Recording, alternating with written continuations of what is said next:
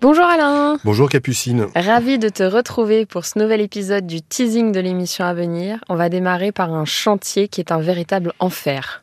On n'est même plus dans le chantier abandonné, on est dans un chantier de calvaire, c'est-à-dire que Mathieu a investi beaucoup d'argent.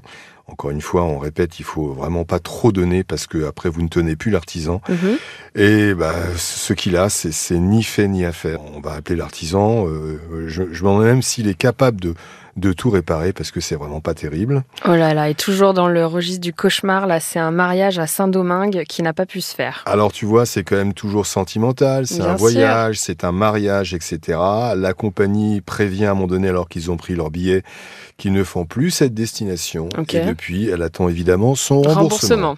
D'accord. Nous avons Nadja, son ancienne banque, elle change de banque, et il y, a- il y en a quand même pour une sacrée somme, et depuis, bah, ça fait des semaines et des mois que ça dure. L'argent qu'elle veut transférer sur l'autre banque n'arrive pas. Ah d'accord, ils se font un petit trésor. L'ancienne banque fait un peu de trésorerie et fait un Mm. peu de résistance.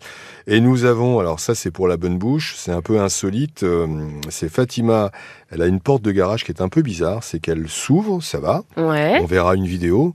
Mais alors, pour se fermer, il y a, plusieurs, euh, stop-arrêts, quoi, tu vois. D'accord. Donc, c'est pratique le matin quand tu es pressé.